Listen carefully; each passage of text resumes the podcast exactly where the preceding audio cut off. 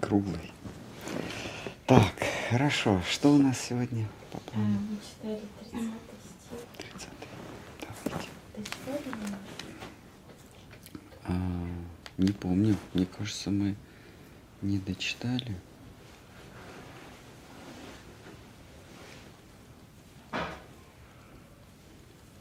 Есть вопросы? Пока по непрочитанному. Там был один вопрос. Ну, наверное.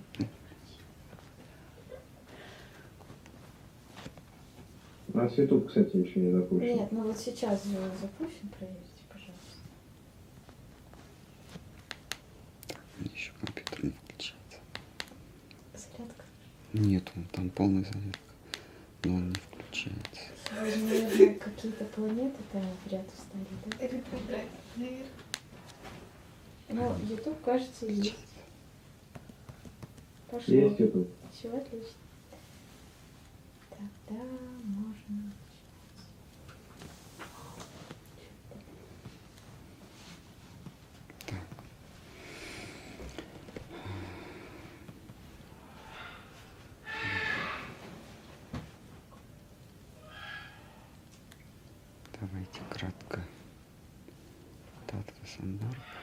30-й, да? Болгопал, не помните? Читали 30 А закончили мы его? Там три абзаца. Мы третий не закончили. Третий не закончили.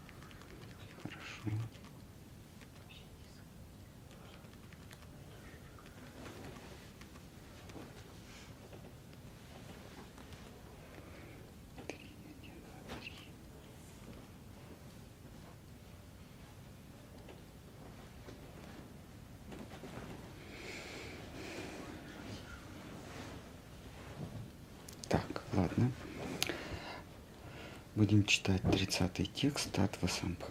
30 текст, третий абзац Татва Сандарбхи. э, Трактат об Татве, об истине. Так, в предыдущем абзаце а, а, учитель а, Нарда советует в Ясе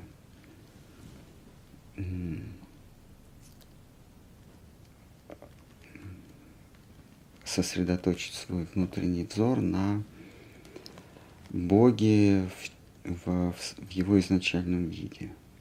А, Бог в изначальном виде а, именуется неотразимый, в слове неотразимый заключены все его качества. Великолепие, власть, а, не- а, невозмутимость, творчество, а, способность поддерживать, разрушать, а, держать все в равновесии. В общем, все качества, которые мы себе можем, вездесущность, всеведущее, всеведение, все, что можем себе представить, все заключено в одном слове неотразимый Кришна. А, и дальше он говорит о том, что для того, чтобы созерцать Кришну, для того, чтобы воспринять его, а, требуется некая внутренняя подготовка. А, Просто так его невозможно созерцать. А Для этого нужно находиться в состоянии восторга. Только в состоянии восторга возможно созерцать Бога.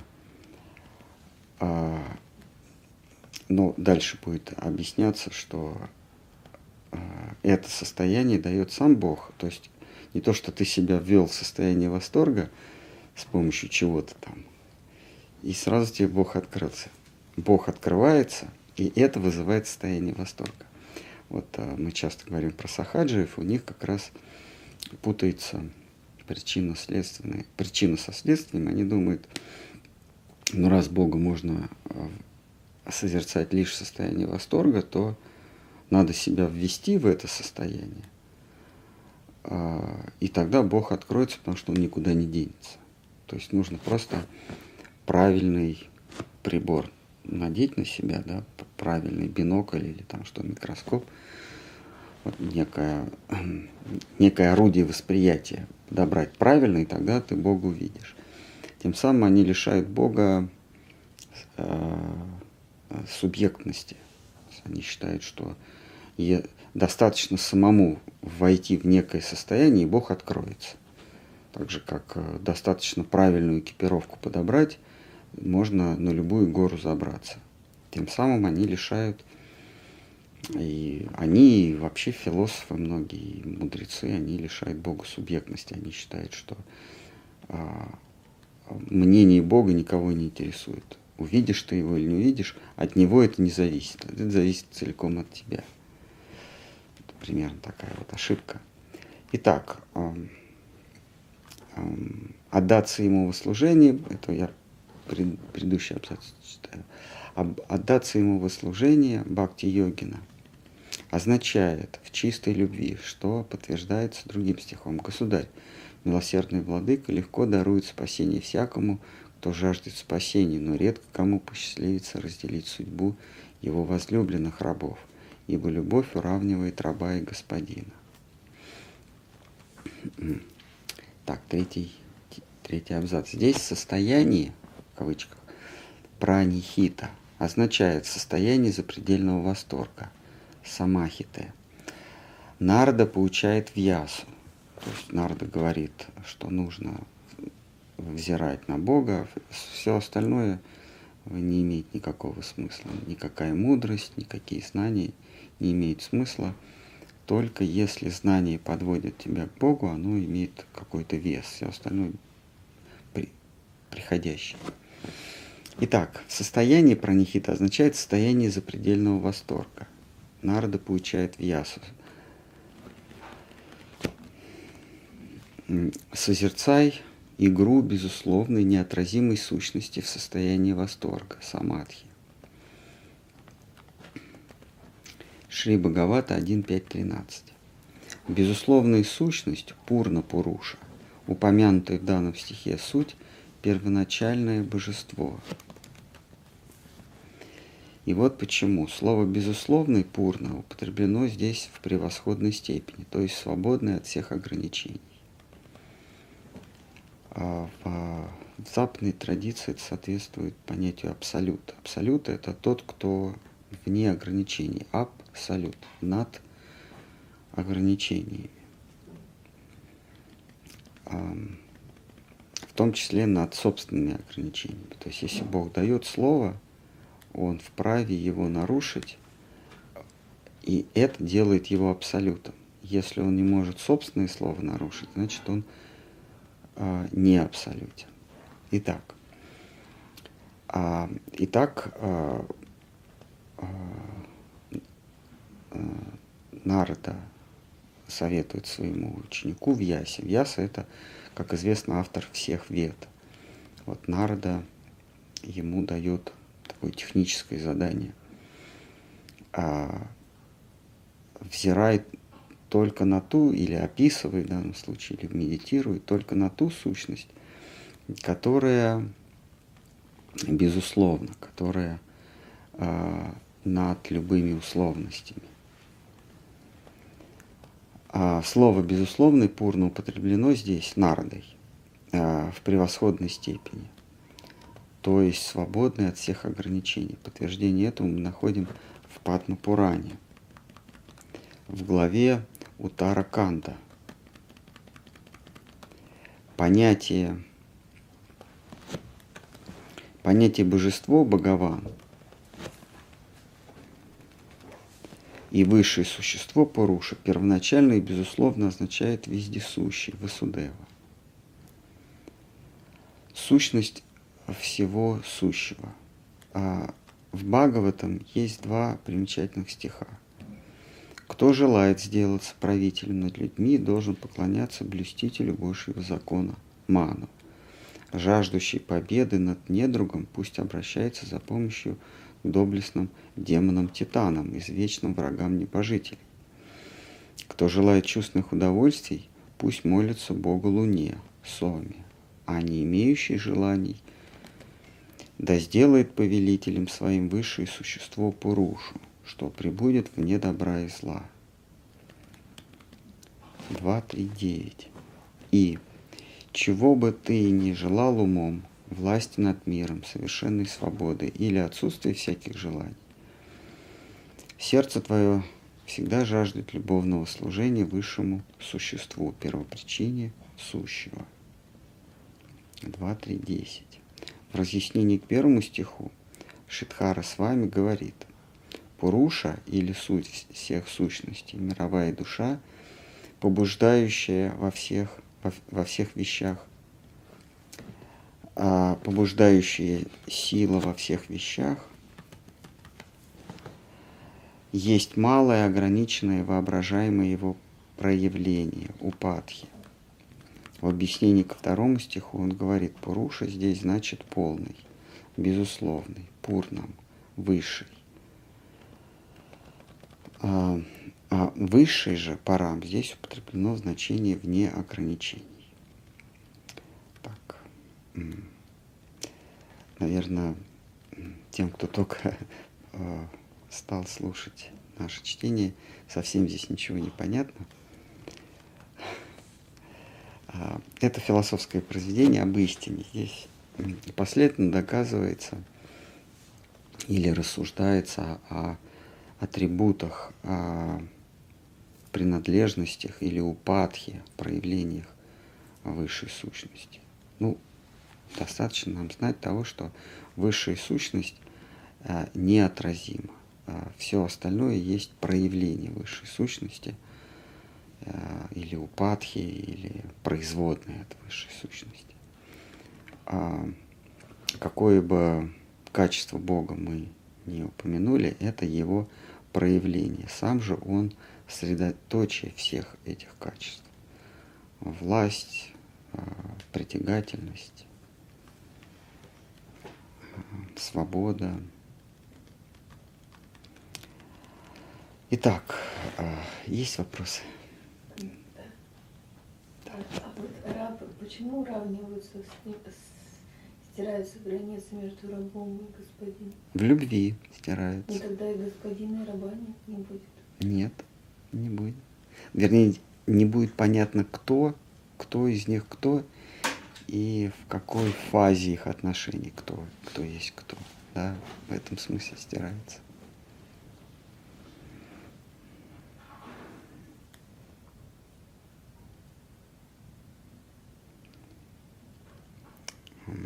Это состояние самых высших отношений, где стирается грань между рабом и господином. Раб и господин остаются, но непонятно, кто из них раб, а кто из них господин в этом смысле. То есть всегда будет слуга и объект служения, но, но никогда не будет понятно, кто из них кто. касается отношений с Богом. Все, что ниже этих отношений, это отношений, отношения слуги и слуги и господина. Там четко проводится разграничение. В Царстве Божьем есть Бог и есть его подданные. Ну, раз царство, значит, есть царь и подданные царя. А, и только в наддуховном ми- мире только в гиперурании. Да? Там непонятно, кто из них раб, а кто из них господин. То есть там слуга переходит в, в состояние раба, а потом стирается грань. Непонятно, кто из них раб, кто, кто хозяин. А у слуги есть какие-то есть какие-то права. Вот. В царстве есть права какие-то. А в в царстве, а в, в обители Кришны прав нет ни у кого. Есть еще вопросы? Может быть, не по теме? Можно задать? Угу. Что такое состояние восторга? Состояние восторга – это состояние, эм, глубочайшего удивления всегда, непрерывное состояние э, удивления. А когда здесь говорится об восторге, о восторге или восхищении, это как раз состояние удивления, то есть состояние, когда ты не можешь, ты не можешь э, отвлечься ни на что другое это состояние. Поэтому говорится, э, часто читаем, что Богу вообще не важно, а, с каким чувством, какое чувство ты к Нему испытываешь. Ты можешь испытывать к Нему чувство ненависти или чувство преданности. А, и те, кто ненавидят Его, и те, кто а, влюблены в Него, достигает одного и, одного и того же результата. Пожинает один и тот же плод, потому что ему важно, чтобы ты не, не отвлекался в своих мыслях ни, ни на кого другого. Вот Камса, он э, с момента э, первого, первого откровений, да, первого э, оглашенного оракулом а, а, будущего, вот сказал, этот, с неба раздался голос, такой оракульский голос, что ты умрешь от восьмого ребенка твоей сестры. И с этого момента Камсу только и думал о восьмом ребенке своей сестры до самого мига смерти. И когда он был а, убит восьмым ребенком Деваки, Кришной, он вознесся туда же, куда возносятся мудрецы, которые постоянно думают о нем. Вот, а, то есть он все время находился вот в этом самом состоянии восторга, но с, со знаком минус. Он все время о нем думал. А Кришна ему не давал покоя. Вот, накануне смерти накануне гибели ему снится сон, что он ходит без головы, или что он хочет сказать, но у него не получается, потому что головы нет.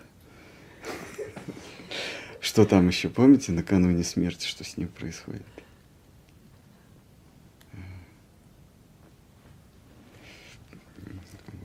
И он все время о нем думал. Вот это и есть состояние восторга, непрестанно о нем думать. Но проблема в том, что нельзя себя заставить.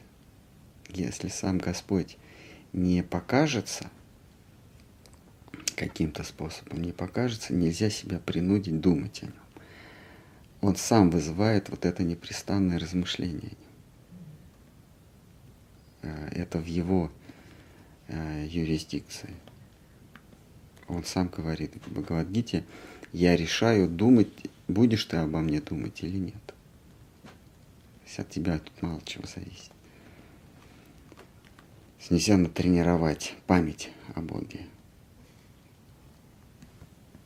Махарадж, это вот равнозначно, что когда путы Майи спадают, по мере спадания пут Майи, э, э, пометование о Господе, оно ну, как бы, э, ну, укрепляется. То есть одно как бы э, способствует другому. Или не обязательно? Это да, это именно так. Э, но здесь нет, нет твоих заслуг. Когда Майя спадает, это, это Господь Бог удаляет пелену Майи. И, иллюзию, Майя это иллюзия. Господь Бог удаляет. То есть он как бы через, через этот туман он проявляется. И по мере его проявления, а, то есть мы не просто его видим и, и улыбаемся, а э, его проявление вызывает в нас восторг. Большее его проявление вызывает в нас больший восторг. То есть по мере того, как он больше и больше проявляется, в нас это вызывает все больше и большее чувство восхищения, восторга или удивления. Он постоянно вызывает удивление. То есть это не то, что вот мне Бог явился, ну, ну и отлично. А, это состояние непременного восторга.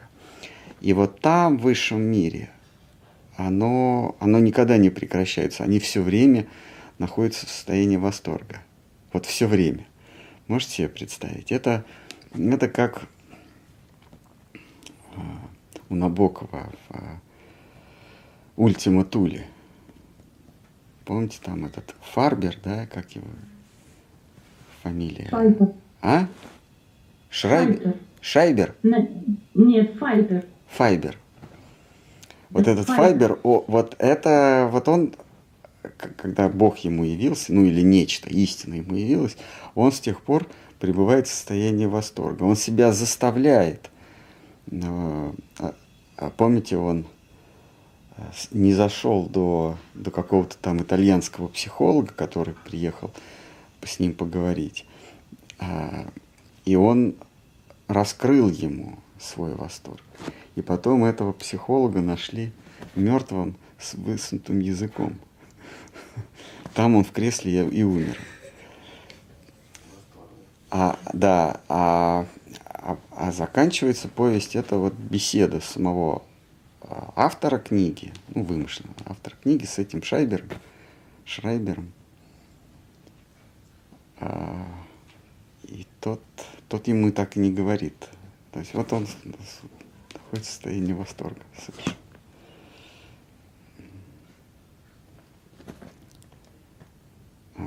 Не знаю, явился ему. Это, конечно, вымышленный персонаж, явился ли ему прям Господь собственной персоной, но в Шимат Бхагаватам мы, мы видим, Шимат Бхагаватам это а, то, что Шкар Махараджа про Пана Дживанамрита, это поступательные движения блаж- э, душевного блаженства. Поступательно или эволюции душевного блаженства. Про Пана Дживанамрита. А,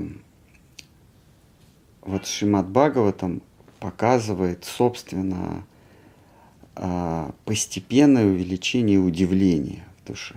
И когда мы читаем, то есть от Хрува Махараджа, там, переходим к, к- к- кто там, э, разные стадии преданности э, или разные стадии восторга перед Богом. Вот в восьмой, восьмой книге есть а, история про слона, которому, которому Бог спустился на, на царственные птицы, на Горуде. И там, там присутствует немалая доля восторга, когда слон а, среди как, укушенный этим крокодилом, схваченный крокодилом за ногу, вот он в состоянии восторга, он уже не, не соображает, что с ним происходит в этом мире. Все его внимание приковано к сошествующей к нему сущности, Богу, четырехрукому Богу, Вишну. И вот, вот это вот восхождение пропаны Дживанамрита, восторга или удивления, оно в- Бхагаватам прослеживается от главы к главе, от книги к книге. И в, в десятой книге там только восторг. Вот если мы читаем про а, приятельниц Кришны, они находятся в состоянии совершенного удивления всегда, вот, в состоянии э, безумия, в состоянии удивления, в состоянии восхищения, восторга. Как, собственно, и Махапрабху, когда в 19 книге, в 19 главе Антилилы, когда он испытывает э, вот это видение. Он потом рассказывает, я видел, как вот там лес, Вриндаван. А, Вот он в состоянии удивления все время пребывает. Есть еще вопросы?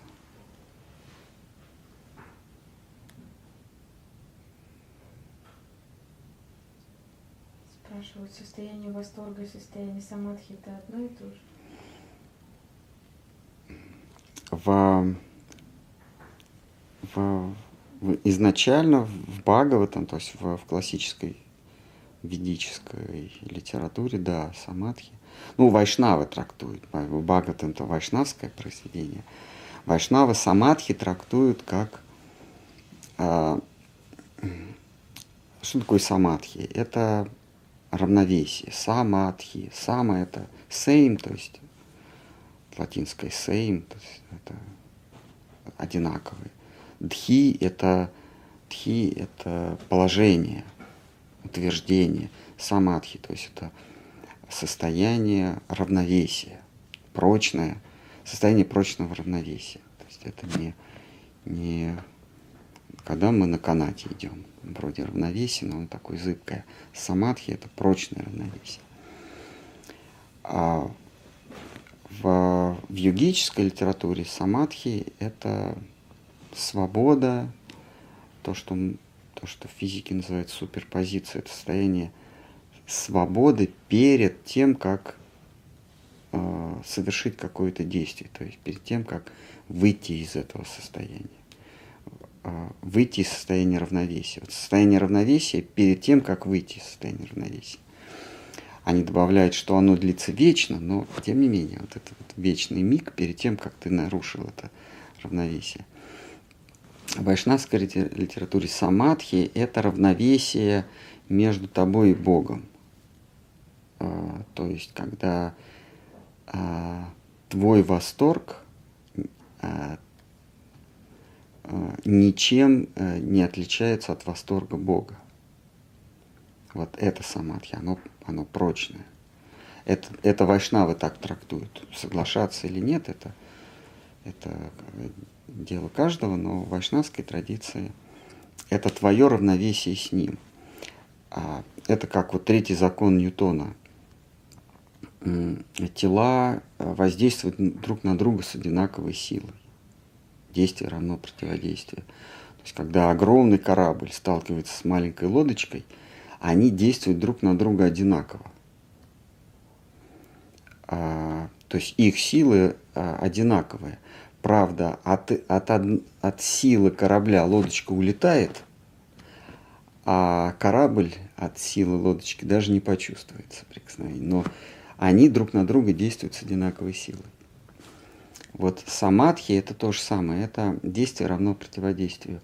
Его восторг а, от соприкосновения с тобой а, такой же, как твой восторг от соприкосновения, от, стол, от столкновения с ним. Но тебя всего корежит от этого.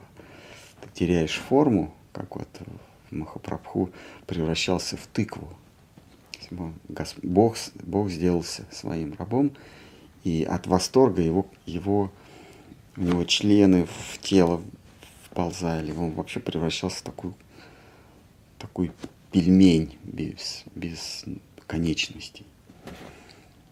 А, вот, его так корежило. А, а Богу хоть бы что. Но вот самадхи это значит одинаковое влияние друг на друга.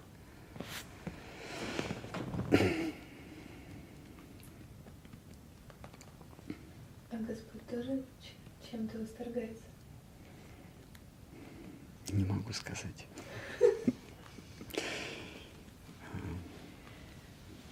Он восторгается, он вообще невозмутим, но когда он становится, становится своим рабом, он принимает роль своего раба, да, он восторгается. Вот, а, гора Гавардхан – это сам, сам Бог, который стал преданным. Гора Гавардхан – это Бог, но э, он же и преданный Бога.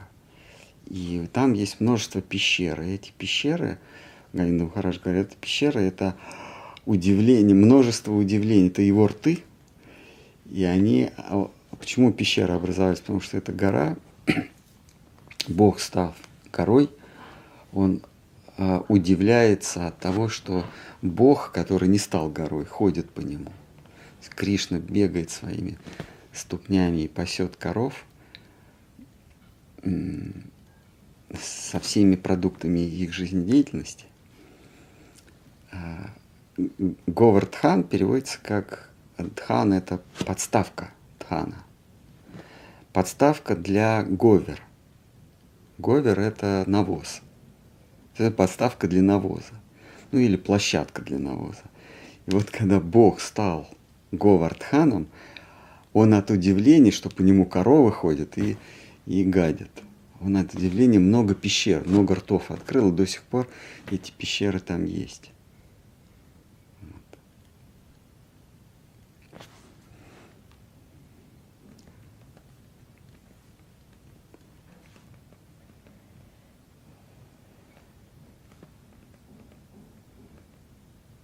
Как подумать, что является высшим прибежищем, как гора Гавардхан, э, и пределом мечтаний для Гауди Вайшнавов. Это, это вам не э, лучезарная лампочка на троне в раю. А ты-то что там смеешься?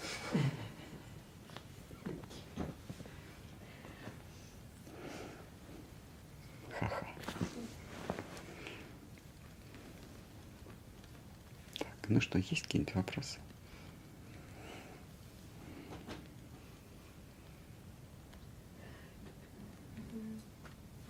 Спрашивает, а разве Камса не вошел в сияние Кришны? То есть он же получил язычное освобождение, союзия мукти, а тот, кто думает о Кришне в линии Бхакти, те идут в его обитель слугами. Ну, э, да, он вошел в тело, но он, э, э, он является его вечным э, слугой. Он является его вечным слугой.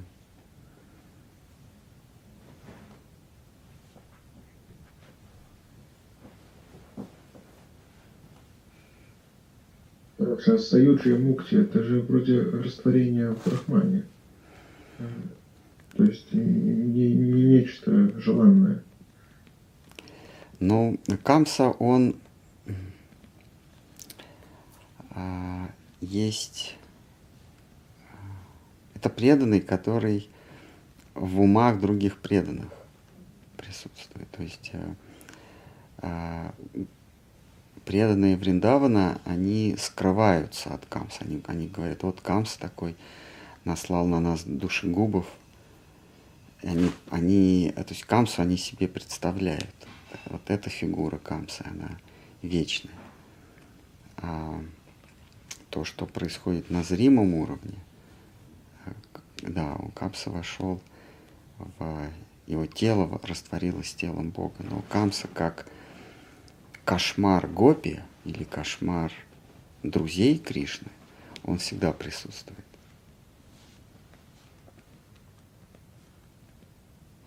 Такой воображаемый Камса. И вот этот воображаемый Камса всегда ненавидит Кришну. А, так же, как Кришна во Вриндаване, это Своям Бхагаван, это самая сущность Бога, его виграха, то есть его прям телесное, телесное проявление, его плоть, Бог собственной персоной. За пределами Вриндавана, в Мадхуре, а, это Пракаша, это, это Кришна, а, это проявление Кришны, проявление Кришны из Вриндавана. Точно так же и Камса. А, Камса, которого а, вот этот Кришна из Мадхуры, Кришна в Мадхуре убивает, это не тот же самый Камса, которого, ко- ко- ко- которого боятся и от которого бегут пастухи, пастушье племя. То есть Камса во Вриндаване, это, это, это воображаемый Камса, от которого они бегают. А, это не тот же самый Камса. Понимаете? И вот этот Камса, от которого гопи Вриндавана, которого боятся, от которого они по, по рощам э, странствуют, по рощам Вриндавана странствует, этот Камса, он э, всегда, он, он, он думает о Кришне с ненавистью, он всегда с Кришной.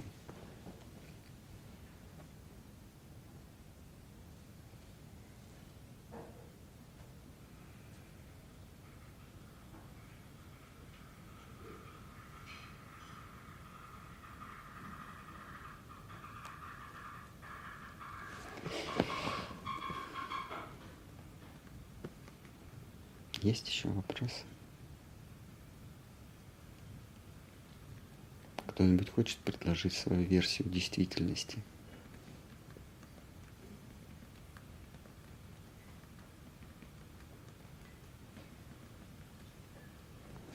Не знаю, здесь в ряд вопросов. Где я, кто я, какой я, что мной движет, где искать счастье.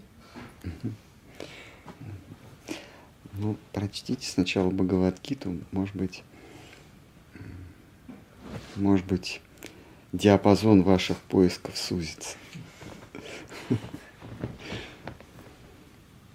Можно задать вопрос? Конечно. Что такое идея абсолютной красоты? А что такое идея в вашем понимании, в принципе, идея? А, Сама суть. Суть, да. Вот у Пушкина есть гений чистой красоты. Что такое вот его стихотворение гений чистой красоты? Это красота, которая приняла какую-то форму. То есть вот есть понятие, понятие красивое, да, но, но э, вот это, это, это не, нечто относительное, потому что вы можете что-то считать красивым, а другой может это считать некрасивым или не очень красивым. Красивым, но не очень. А для вас это очень красивое. А, и у всех у нас есть какое-то понятие о красоте, но эти понятия относительны других.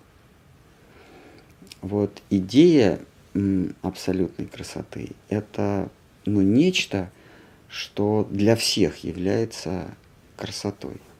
Кто, э, это нечто, по поводу чего нет споров, красивое оно или нет. Вы спросите, ну этого, это- этого же нет. Ну, а кто-то вам возразит, скажет, нет, есть, просто мы не умеем это воспринимать. Или это невозможно воспринимать. Кто как скажет. А, идея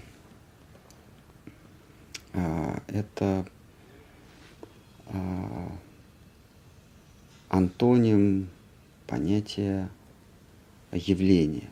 Есть мир идей, есть мир явлений. Есть идеи, есть феномены. Феномен – это явление, это, это то, как мы идеи воспринимаем. А, Нас окружает только мир феноменов. Э, Это, это феноменальный мир. Мир явлений. Да, то есть сейчас по- понятие в современном мире феноменальное – это что-то удивительное. А феноменальное – это просто мир явлений. А, Есть некая идея, но у нас нет а, инструментов восприятия, а, и эта идея нашими, у нас нет, у нас нет инструментов восприятия идеи. Идею нельзя воспринимать, ну, если это чистая идея, да, а, есть а, в некоторых философиях идея как, как некая мысленная форма. да. Мы сейчас говорим о, о понятии идеи в изначальном а, в изначальной трактовке. То есть есть идея, или у Канта это называется вещь в себе. Ее воспринимать вообще никак нельзя, потому что она не дает о себе а, понятия.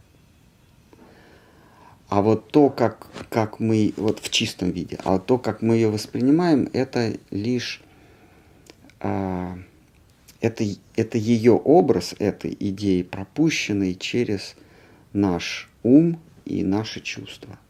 Вот, е- вот что нас здесь окружает? Вот там фонарь, да?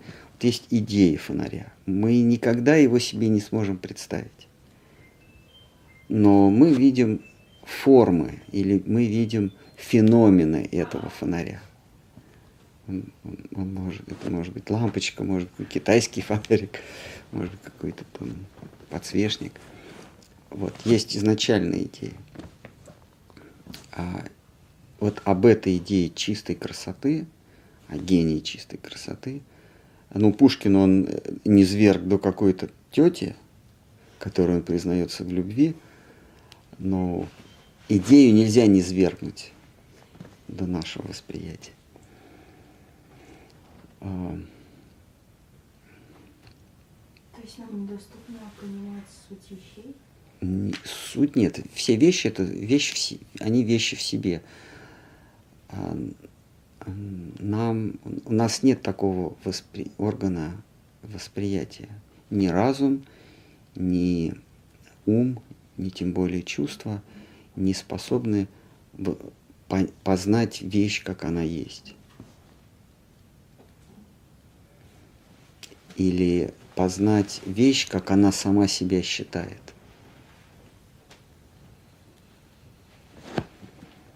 А так, э, так гласит философия. А, а пространство это феномен или ноумен? Пространство это, ну, вот я говорил, есть суть, то есть есть чистая идея, потом есть представление, а потом есть, э, есть образ. Э, Вот пространство это наше представление э, или умственное представление о причине.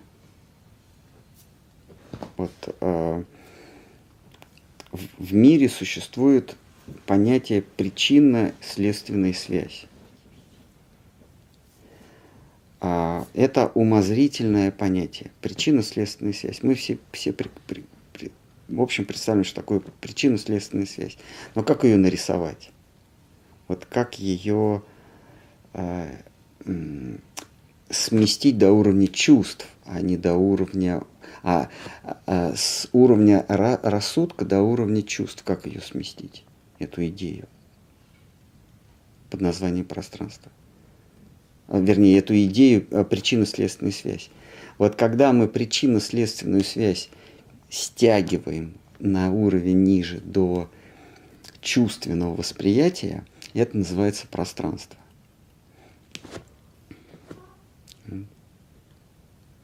Ну вот, смотрите, вот есть трехмерная реальность. Мы берем а, цилиндр. Мы берем, потом этот цилиндр мы из трехмерной реальности перетаскиваем в двухмерную реальность. Во что он превращается? Прямоугольник, если, но если с торца, то это круг. Вот круг в двухмерной реальности есть а, феномен а, вот этого цилиндра. Точно так же а, вот в некой более, более высокой реальности есть причина следствия. Вот когда мы причину и следствие стягиваем вниз, ну там есть, конечно, пр- промежуток, это время, то есть мы причинно-следственную связь стягиваем сначала до понятия времени, а потом время преобразуется в пространство.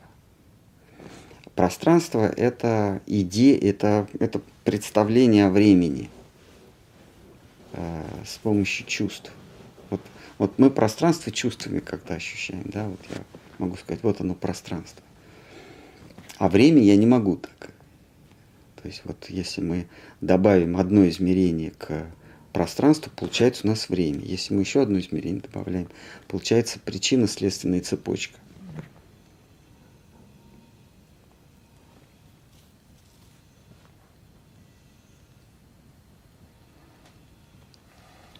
А, Если мы еще добавляем од- одно измерение, то это получается я в иллюзии. Я думаю, я, я находясь в иллюзии, думаю, что явления, то есть феномены, связаны между собой причинно-следственной связью. То есть из одного явления проистекает другое явление. Из мамы с папой происходит ребенок. Вот находясь в иллюзии, я так считаю. Вне иллюзии мы понимаем, что там причинно-следственной связи нет, потому что все существует, во-первых, одновременно, а во- во-вторых, одно не может порождать другое, оно, они все одновременно существуют.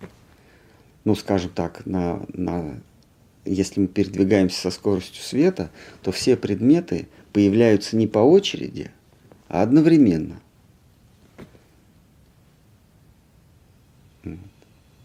Ну или вот э, классический пример. Вот зажигаются две лампочки. Мне кажется, что они зажигаются одновременно. А тот, кто едет справа налево, он видит сначала зажглась одна лампочка, а потом другая. Ну, если он быстро едет, он раз, а для меня она одновременно. А тот, кто в противоположную сторону бежит, для него сначала вот это зажглось, потом это. Но если я нахожусь в состоянии самадхи, а, уравновешения со всем бытием, тогда все предметы, все явления происходят одновременно, существуют одновременно. А, а здесь, а когда все одновременно, какая причина следственной связи? Они же одновременно. Где там начало, где, где окончание. Вот в иллюзии у нас есть представление о том, что одно появляется, исчезает, другое появляется, исчезает. Вне иллюзии мы понимаем, что все существует одновременно. Вот когда я нахожусь в иллюзии, я воображаю себе причинно-следственную связь явлений, то есть я их воспринимаю последовательно. Я явление воспринимаю последовательно. Сначала одно, потом другое, потом третье. Что появляется? Идея времени. Время – это когда что-то происходит одно за другим. А, а потом из этого времени появляется пространство. Одно происходит за другим, а где? Вот, вот там, что я называю пространством. То есть пространство – это некая иллюзия. И время – это тоже иллюзия.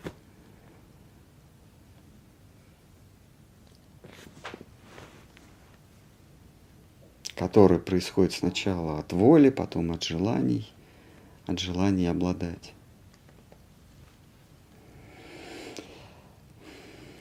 Где здесь счастье? А, да, нет, даже вопрос не про счастье. А, надо начать. Где счастье, счастье собственной персоной, счастье само по себе. Вот счастье – это идеальная вещь в себе. Приблизиться к нему нельзя – а, но можно его обмануть а, каким-то образом показать, что оно тебе нужно. Обмануть. И тогда оно может явиться. То есть вещь в себе познать нельзя, так гласит философия. Но если вещь в себе хочет, чтобы ты его познал, она сама откроется.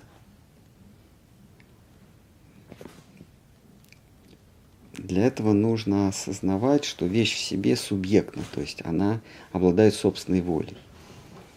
Если мы лишаем вещь в себе, если мы лишаем счастья субъектности, если мы думаем, что счастье это нечто, что я могу добиться, чего я могу добиться при определенных условиях, тогда мы, э, мы не достигнем счастья. Потому что счастье, он сам по себе – и он обладает, он сад чит ананда. Это счастье, обладающий собственной э, субъектностью, то есть разумом чит, и э, бытием. То есть он, еще и существует. Счастье, он еще и существует. Если мы лишаем его э, субъектности, то есть аспекта чит сознания, то мы, мы его э, не свергаем до положения вещи, которую нужно достичь. Вот, например, там, какая, есть какая-то гора. Вот мне нужен, нужна нормальная экипировка, я дойду до нее, доеду, а потом еще и заползу. Счастьем такое не, про, не, про, не прокатит. Эта гора сама решает, э, заберешься ты на нее или нет. Она даже может сама прийти. Как там если да. да. да. Здесь, здесь намек на то, что Бог может сам прийти. Но если захочет, заставить его нельзя. Обмануть, да, можно. Есть хитрые способы, и Вайшнава о них знают, как обмануть. Это втереться в доверие э, тем, кто ему предан.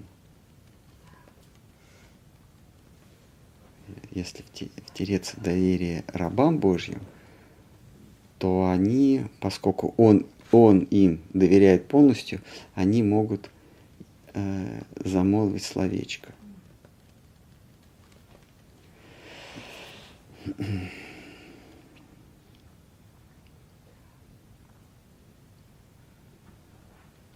Кто-нибудь хочет что-то спросить упавшим голосом?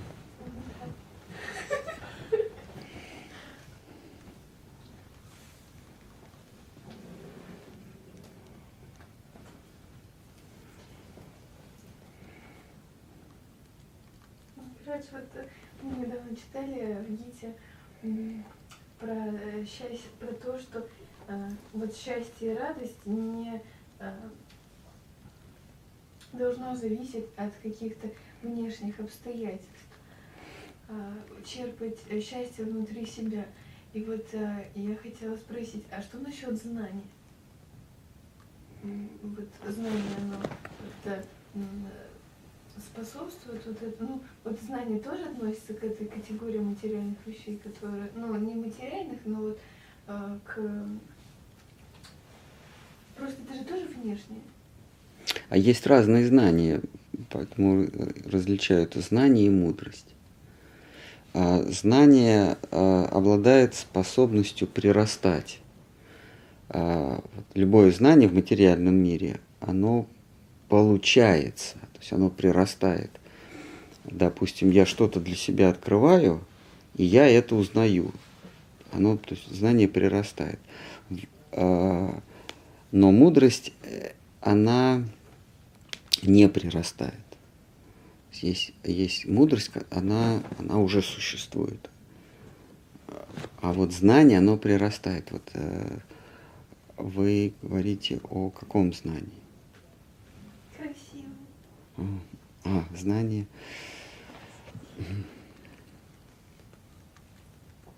Знание о, о, об, об абсолютной красоте. А, то знание, которое мы получаем, то есть прирастающее знание, то знание, которое мы получаем а, с помощью чувств, оно не годится для красоты. А, потому что а, с помощью чувств мы познаем то, что имеет начало и окончание, то есть то, что имеет какие-то формы. А у красоты нет начала и окончания. Да.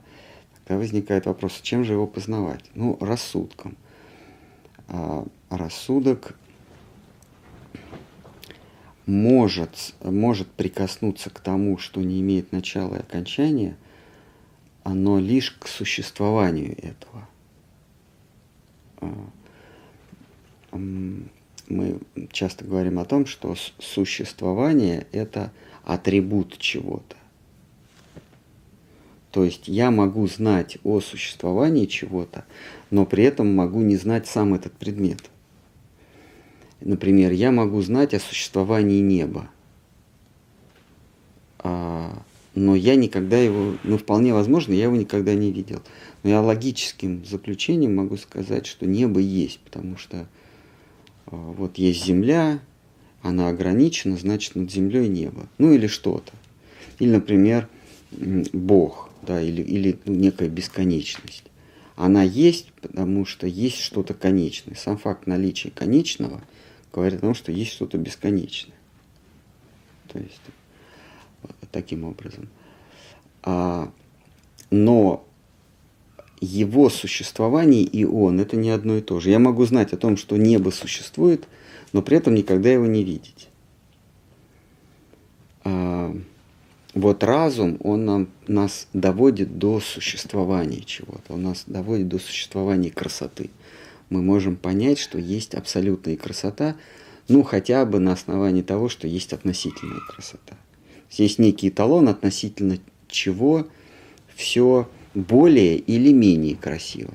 А это вот некая абсолютная красота. Я это разумом познал.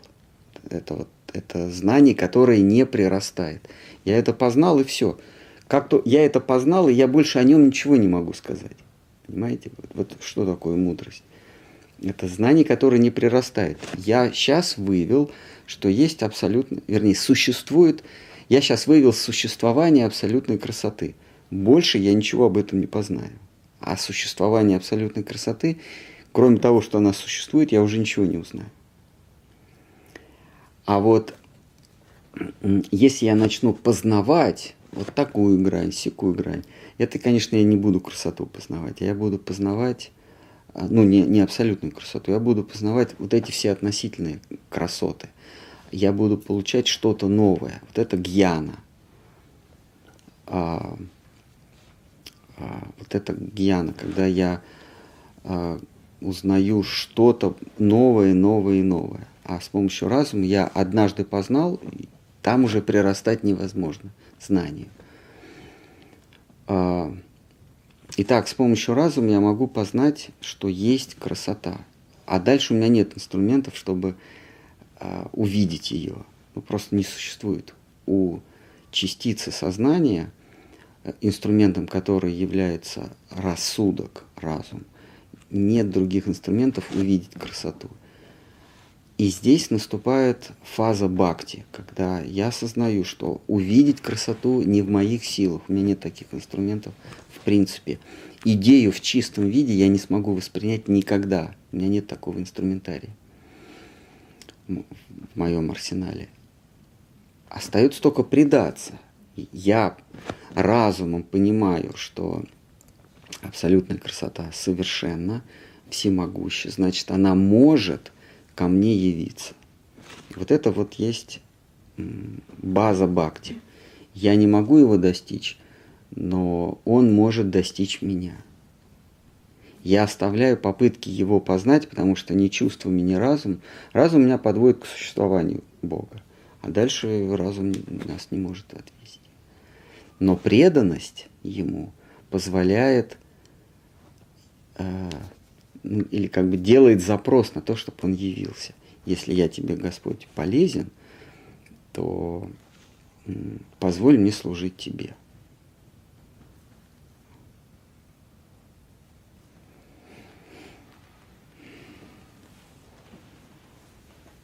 Кто-нибудь хочет загнуть в переносном смысле? и восторг? Преданность всегда, да, э, преданность и восторг синонимы. Но есть разные, есть разные фазы преданности, разные этапы преданности. Есть преданность из чувства благодарности, из чувства долга, из, из страха тоже. Страха того, что я чего-то лишусь, я тебе, Господи, буду делать то-то, то-то и то-то, буду тебе предан. Но есть любовная преданность. Вот это как раз восторг восторг или удивление.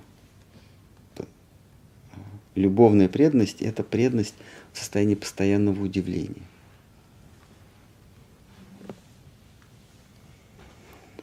А, когда это, это непосредственная преданность. Из чувства благодарности а, есть, а, есть некий побочный продукт. Ты, ты благодарен за что-то или ты боишься из-за чего-то. Вот это вот чего-то, оно постоянно присутствует, или за что-то. Я, Господи, я тебе благодарен за то, что ты мне то-то, то-то и то-то сделал или дал. И вот это, то, что ты мне дал и сделал, оно присутствует. Поэтому из чувства благодарности или из страха или из а, благоговения – невозможна полная преданность. Другими словами, невозможно полное поглощение в Боге. Потому что что-то присутствует. У тебя все равно внимание смещено на что-то, что Он тебе дал. И э, Господь говорит, что Он с радостью, вернее, Он легко дает за служение любые дары, даже освобождение, даже свободу. Э, вот на раз. Ты, ты проявил первые признаки преданности. Хочешь свободу или хочешь любые блага, пожалуйста, я тебе это дам. Но не сейчас, примерно никогда, но все равно. Все равно. Он обещает, что даст обязательно. Ну, в, не, в неком обозримом времени примерно никогда. А, а вот любовь он никогда не дает. Потому что если он кому-то даст любовь, то он станет рабом того, кому он любовь дал. А когда он раб, он уже отобрать не сможет.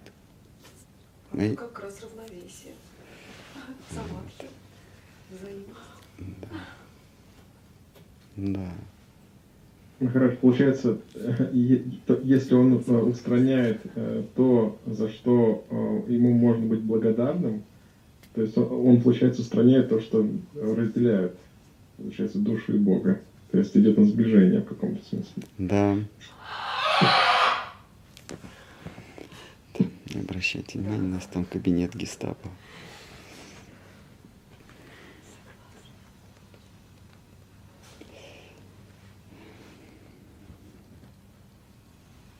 Есть еще вопросы? В интернете есть? В интернете есть Да, не забудьте подписываться на интернет, чтобы задавать вопросы. Еще что? А, и, и заводите себе колокольчик.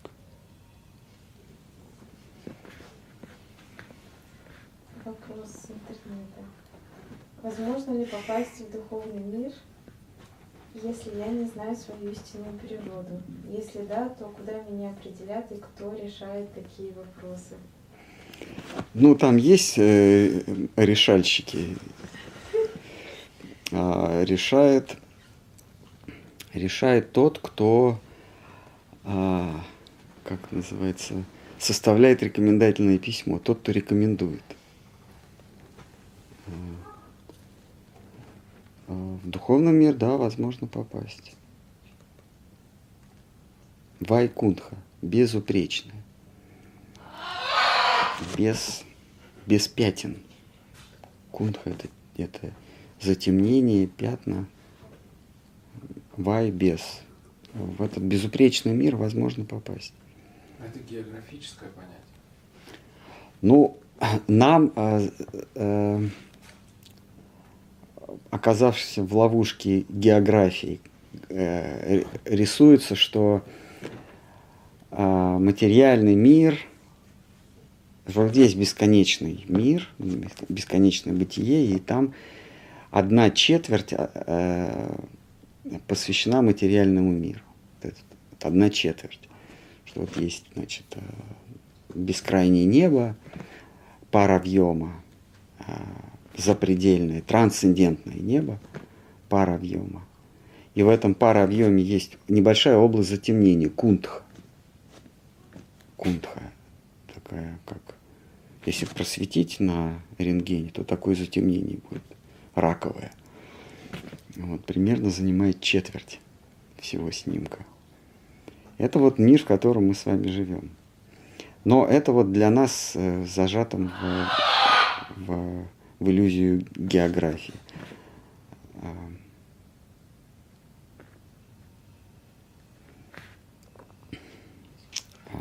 То есть, э, если мы создадим какую-то сверхдальнюю ракету, будем лететь, лететь, лететь, мы, мы никогда бесконечно будем долго лететь, мы все равно не попадем в мир, где нет затемнения. Вот этот в три четверти в Айкунтху не попадем. Значит, исходя из этого, это не географическое понятие. Нет. Часто приходится общаться, спорить на это. это э, спорить, да спорить вообще не, бессмысленно максимум, чего вы добьетесь спорами, это собственной правоты. И прославете во веки веков а, как добившийся правоты.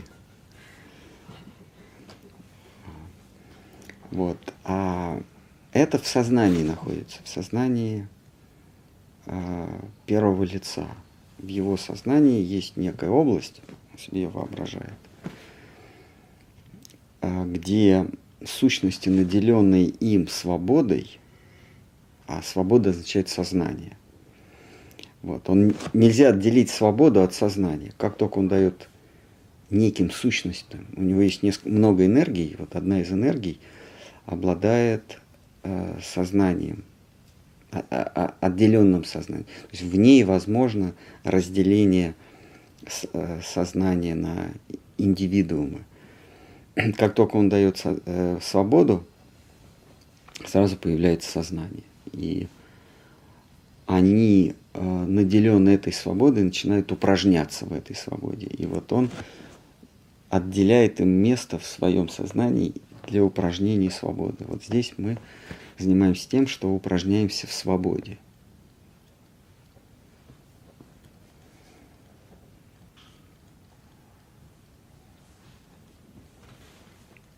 Можно задать вопрос? Да, конечно. Если мы не можем, мы не способны понять э, суть вещей, то как нам понять, что лампа — это лампа, а не что-то другое? А, существует понятие прагматичности. Нам нужно понять, что это лампа, а не что-то другое, а, ровно в той степени, в какой это мне полезно. Вот в физике есть понятие прагматичности. Там не ставят, а, ну, например, утверждение, всякое, э, всякое дерево плавает. И для того, чтобы мне физически Э, доказать эту, этот тезис, мне надо вообще все деревья бросить в воду и посмотреть. Но это не очень прагматично, поэтому из соображений прагматичности я беру несколько экспериментов проделываю, несколько деревяшек. Все они плавают. Меня, мне этого достаточно, я теперь буду делать из этого лодку. Прагматично. Поэтому, что касается лампы или вообще другого, любой вещи в себе, а, действует принцип прагматичности. А, если я, а, обретя некое количество знаний об этом предмете, могу использовать этот предмет, дальше мне не интересно. В квантовой физике то же самое. Когда столкнулись, ученые столкнулись с совершенно необъяснимыми вещами, не то что необъяснимыми сейчас, а потом могущими быть объяснимыми, а в принципе. Есть такие вещи в физике, которые в принципе не могут быть объяснимы. Никаким инструментом ты не сможешь э, не, э, объяснить, никаким экспериментом ты не сможешь объяснить то, что ты видишь. Как э, элементарная частица может существовать одновременно в двух местах. Вот в принципе не, или э, нельзя э, име, знать э, об элементарной частице, где она находится и с какой скоростью она передвигается. Это в принципе невозможно. Ты либо знаешь где, либо ты знаешь с какой скоростью. Ты, то есть либо, либо ее траекторию, либо, либо с какой скоростью. Поэтому они решили, зачем нам это знать? Мы, нам достаточно того, что мы можем пользоваться этим. И появились сотовые телефоны, появились компьютеры, появилась вся техника, которая нас окружает. Вот. Если бы ученые пытались бы познать все о квантовом мире, то мы бы до сих пор сидели бы и ждали. Поэтому в материальном мире это есть мир эксплуатации. Это не мир истины, а это мир эксплуатации. В материальном мире мы не познаем вещи, а мы узнаем их ровно до той степени, до которой нам нужно, чтобы мы их использовали. Вот я могу этим пользоваться, вот больше мне ничего не интересно про эту вещь. А, есть такая категория обитателей материального мира, они называются брахманы. Ну, это как бы высшее общество, это, это высший, высший слой разумного общества. К брахманам относятся и полубоги, они есть, есть и на земном плане бытия брахмана.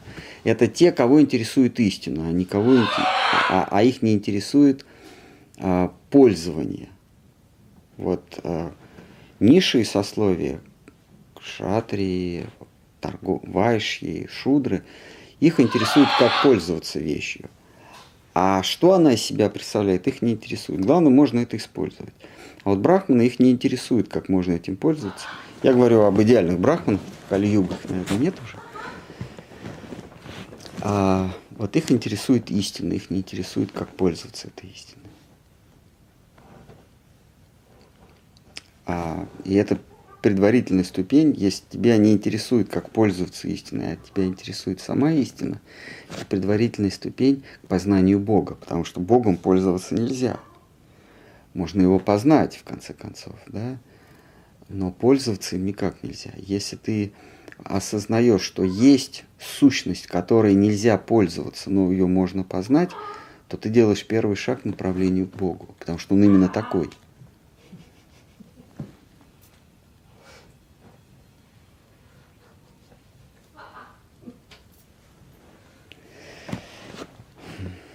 Харе Кришна.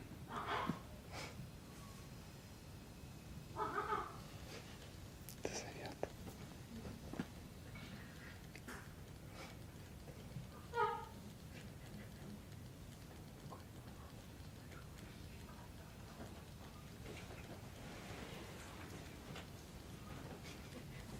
Так, есть вопросы? На этом нет. Ну что, давайте тогда полтора часа вполне себе. Ну. А, отвечаем. А какой? Про плоскую землю. Про произношение. э, насколько важно произносить Крисна небом, поджав язык вверх к небу. Или можно по-русски, Кришна. И, например, читание, а не читание. Насколько важно произношение мантры баджанов на бенгальский манер. Совсем не важно. Имя Бога, даже произнесенное неправильно, все равно остается именем Бога.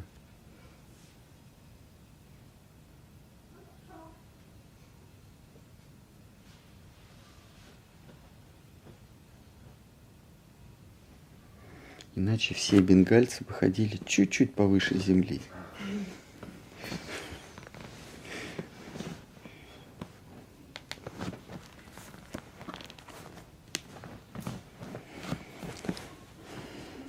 Мгм.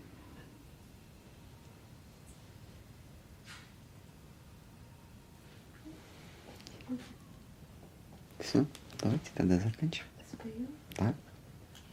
А можете раздать песенки.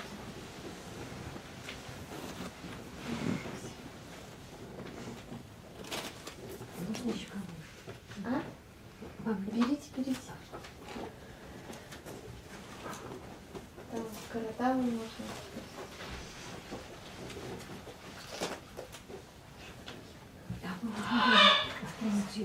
Пятьдесят пять.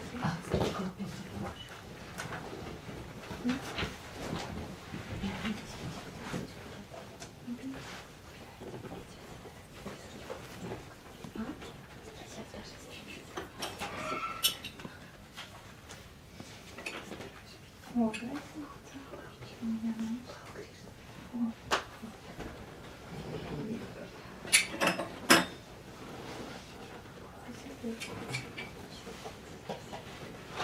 Харихарая Нама Кришна Ядавая Намаха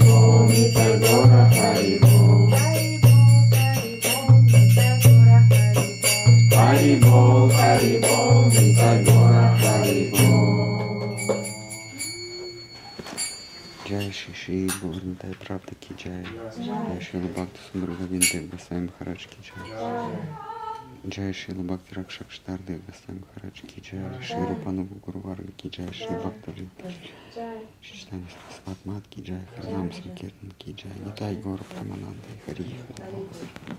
Ну все, тогда заканчиваем. Ха-ха.